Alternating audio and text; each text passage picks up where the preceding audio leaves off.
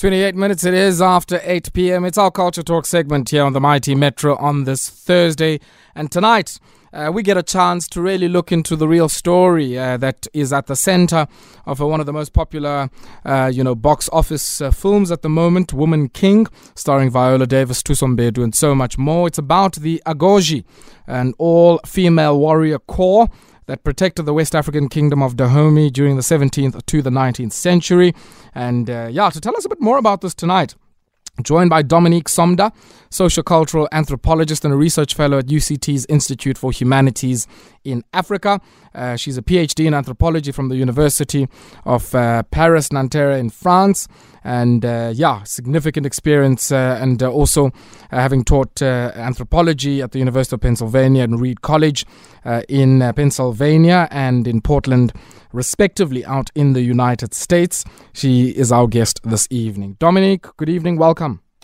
Good evening. Thank you for having me. Thank you very much for coming through. You know, we often, uh, I must say, we seldom get an opportunity to unpack the story behind uh, what is sometimes fictionalized accounts of real life events that have happened.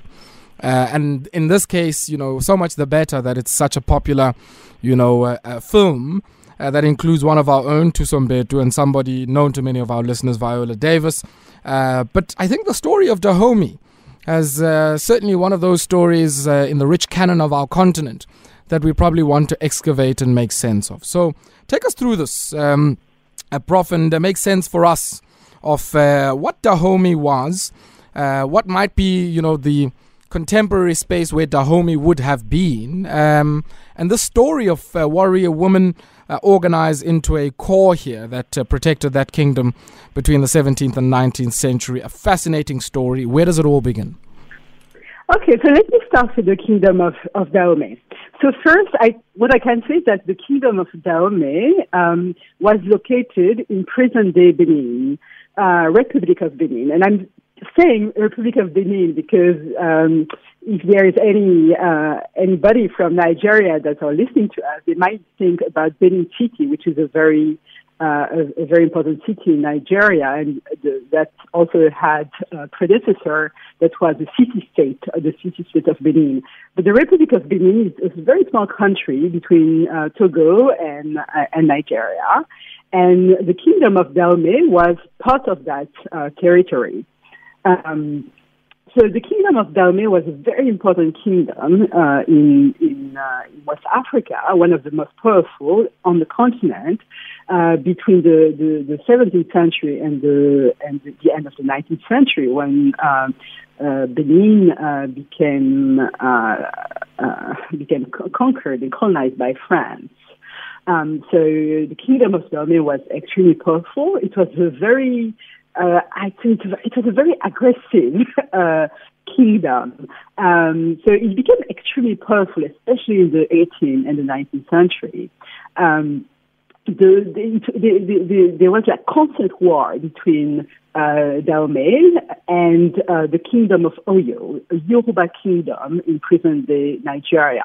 So those two kingdoms were very, very, uh, um, very, very rival. And um, for a long time, Oyo was really like the dominant kingdom, and and the, Dahomey had to send um, uh, slaves to uh, to Oyo. They had, they had to to pay taxes and uh, uh, sometime in, in the, uh, the, the late uh, 18th century, 19th century, the Dahomey became mm. even more powerful, and also thanks to the to the Agojie, the the, the women yeah. warrior. So that's a, they, Dominique, they just a quick one there in that story. When you speak about the kingdom of Oyo, is it where currently Oyo State is in Nigeria? Yes. Okay. All right. All right. Yeah. And you were saying the Agojie, in effect, were also critical to the accumulation of significant wealth for the kingdom of Dahomey. Yes. Yes. So the the, the, the Agojie uh, represented an all-women um, uh, regiment mm. uh, that was created, like maybe existed even before the creation of the kingdom of, of, of Benin as you know, like women warrior. But, but the regiment became extremely powerful um, in the 19th century, hmm. especially mm. under the King Gezo that is represented uh, in, the, in the film and um, embodied, incarnated by uh, John Boyega. And um, so, so they became very uh, uh, uh, part part of, of its power. They were inspiring a lot of fear because they were extremely extremely good at what they were trained for. They were very good at killing, uh, and they were very very good at you know at war. Um, and, and in addition to that, the fact that there were women and that there were not a lot of women um, in the situation of uh, of being part in a very important part of an army, had, the, had an effect of terrorizing the enemies. So it was a, a power also of federation, uh, uh, uh, almost, because it, it, was, it, was, it was a, certain reversal of, of gender roles uh, as they were known uh, in, in, in, that era, and, and they were extremely frightening. They were also extremely, extremely brutal. Right? They were known for decapitating the enemies, mm. and a lot of a lot, a lot of the a lot of the the, the, the people that were um, uh, dominated by those uh, those Agojie that were called Amazon by the by the colonizers. Uh, a lot of them um, raided and, and, and captured men and women that were sold into slavery mm. um, to Brazil or to or to to North America. Talk, talk to us, Dominique, about um, just the context of Dahomey at the time, and I'm interested in particular in the gendered distribution of you know I guess labor that contributed to the material base of Dahomey, but also the gendered distribution of the more coercive parts of the statecraft of the kingdom of Dahomey. It might be, you know, war, it might be the diplomatic parts, maybe to some degree, and even, I guess, the enforcement of order within Dahomey, let alone, you know, when there are instances of external aggression or the prospect of war.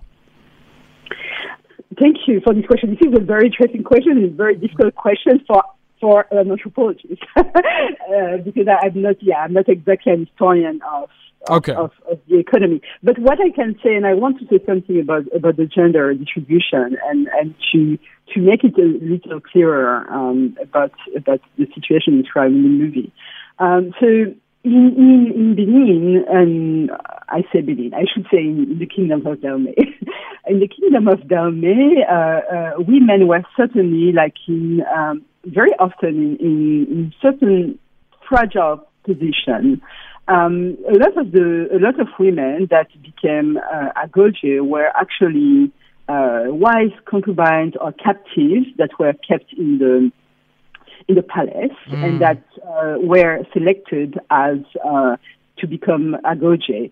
Some of some other other women were taken outside of the palace to become to become Agojie.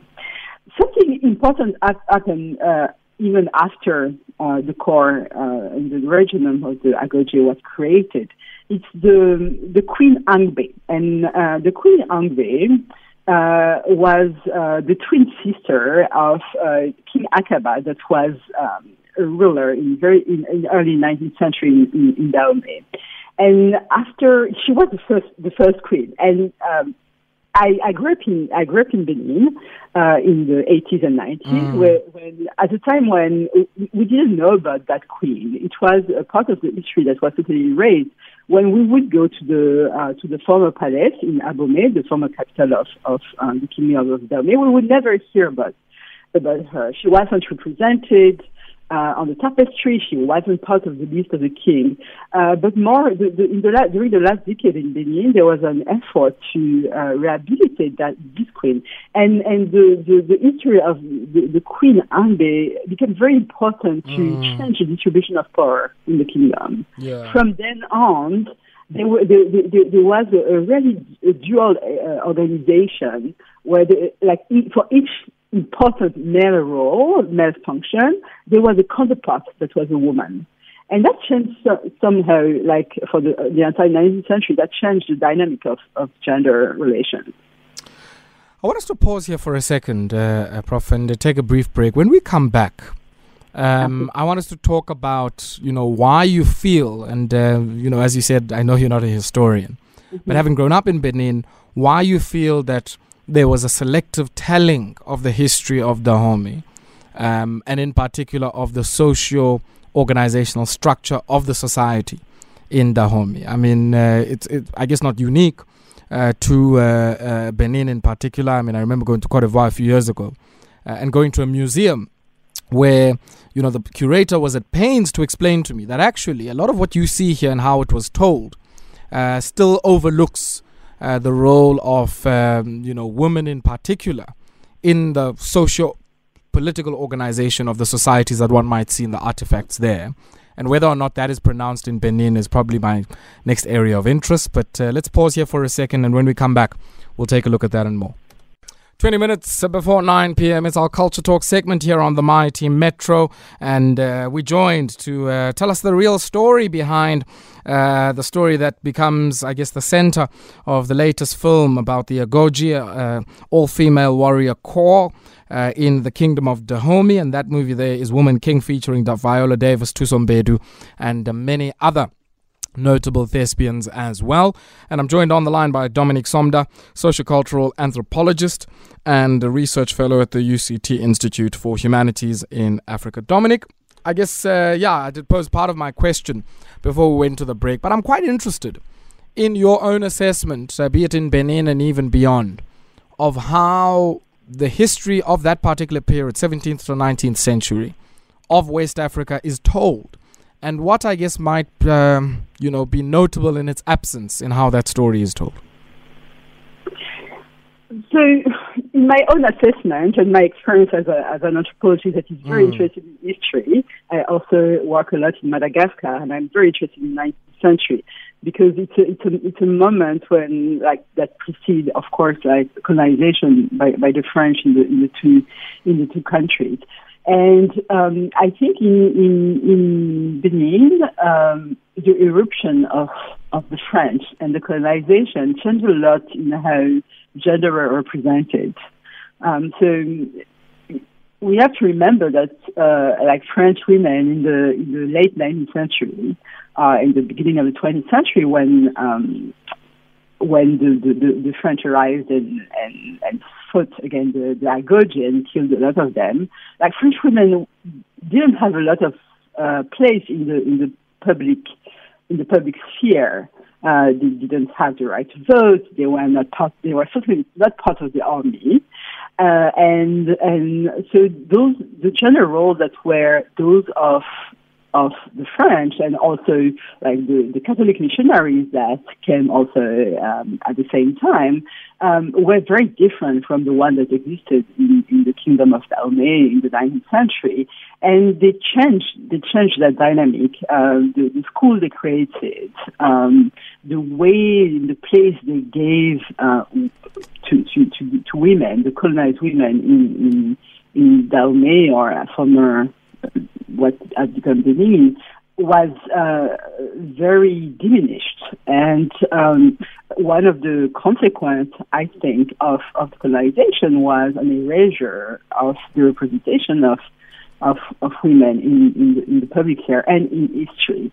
Um, so there, might have been also other dynamics that were like very specific to uh, to the dynasty and how they wanted to represent themselves after uh, the Mm, mm. Like after colonization. But I think, like, and and I guess you know, I, I, like the point you make there because it, you know leads me to my next question, which is around your own assessment based on just the response you've given us of how a lot of what is in the canon of you know heritage studies, academia, you know the, the cultural landscape, and I include the museums there. I include all of you know the places even where oral tradition is passed on how the knowledge that rests there is then translated into, you know, instruments of popular culture like films uh, or even books, uh, which might have some, I guess, creative license to fictionalize certain parts of the story, but effectively, you know, uh, retaining the essence of that story. What do you make of that? I mean, we've seen certainly a lot about that insofar as stories on our continent are concerned, some even told in sci fi and futuristic ways. Uh, yeah. But uh, effectively, I guess, foregrounding African history and African stories in the mainstream of uh, popular culture, if I could say that. It's you know it's it's it's an interesting question because for um, historians and even anthropologists, there's, there's always um, a sense of responsibility sometimes to correct and to establish the right version of, of, of history. And, and certainly we, we've seen that, for example, when uh, a, a, movie such as Black Panther has such a success uh, on the continent and, and globally. Like there were a lot of my colleagues um, that were kind of insisting on the fictional aspect and characteristic of of the movie um, beyond even like the, the merits that were recognized um, of, of, of, the representation. Uh, and it's the same for the, the, the woman king. You know, there's a sense that the woman king is uh, giving us the opportunity to discuss a real real life kingdom, the kingdom of Dahomey, that is not necessarily very well known in in, uh, in much part of the continent. So it's a, it seems like a, a splendid um, opportunity to establish part of history, to to to to, to talk about the, the place of women uh, in the in the army for as as we are doing uh, tonight. And there's also this sense that um, provided for a lot of a lot of colleagues that you also have to insist on the danger of fictionalization, the danger of heroization of of sometimes um, uh, you know real life actors, players that were not necessarily um, always like absolute and pure heroes. And this is the case in the, in the movie, for example, there's the representation of King Ghezo that is presented in probably a much more favorable way that, that you know, a lot of my colleagues would, would have loved. so, mm. yes, there's definitely like this, this, tension between like fiction and, and reality. Like, um, there's, there's an opportunity for uh, popular uh, representation for film, for for novel, um, to give space for uh, for heritage and, and, and, and, the legacy of a lot of those uh, culture. Mm. And it's a splendid opportunity, but there's also probably like some danger. But you know, at the end of the day, I think like the the, the, the merits are, are, greater because they give us the possibility of having conversations that are mm. complex, that are not that are not uh, you know um, don't have this manichaeism that you know that allow us for human, humanizing Africans also tell stories that are complicated. We have we, we tell story complicated story about the world all the time. Um, we we should allow ourselves also to, to look at the complexity of, of our mm. history. You know, it's quite interesting that you say that because, in a way, while there might be tensions between the fictionalized accounts and the more empirically grounded ones, uh, you know, fiction, I guess, might also serve in the popular discourse as an entry point and a window uh, that might take many people in the public who might have been oblivious to stories like that closer uh, to the more empirical forms of the work, would you think? I, I absolutely agree. I think uh, uh, uh fiction, like when, when sometimes when scientists look at fiction, when historians look at fiction, they just see the distortion. Mm. They just see like the inaccuracies, you know. Mm. But what what what I see as an anthropologist that is very interested in, in, in fiction is that fiction captures our interest. Uh, fiction is is is, is attractive and, and and fiction also sometimes tell a truth that is that is not necessarily the historical truth, but that is nonetheless a truth about human beings, about about the, the you know the, the, sense of history, about about what is really important. And of course, like historians that can come later and and and correct us, like they do for uh, and in relation to to the woman king. But I think it would be it, it's it's not it's not fair, I, I guess, to to expect from fiction to be um, to be what history books are. Those are two different things, but they are extremely important. Uh, they are engaging. They are um, they are uh, appealing for for for for many. Like the, the, the Woman King is already a huge success in the U.S. Uh, I would have never dreamed that the, the, the country where I grew up, mm. Benin, would, would receive so much attention. I would have never dreamed of, you know, being able to discuss the history of that kingdom, like in in such, you know, um, in, in South Africa, you know. So, so I think it's a fantastic opportunity for for uh, telling diverse stories about the continent, and I think that's what matters the most. Dominique, we'll have to leave it here for tonight. Real pleasure uh, catching up with you. Thank you very much for your time. And uh, yeah, I think our discussion will make many people not only want to go and watch the film, but also want to go and read up uh, on all of the empirical work uh, that looks into the social formation that the kingdom of Dahomey was, and of course the role of warrior woman insofar as that is concerned. Thank you very much for your time. Thank you so much.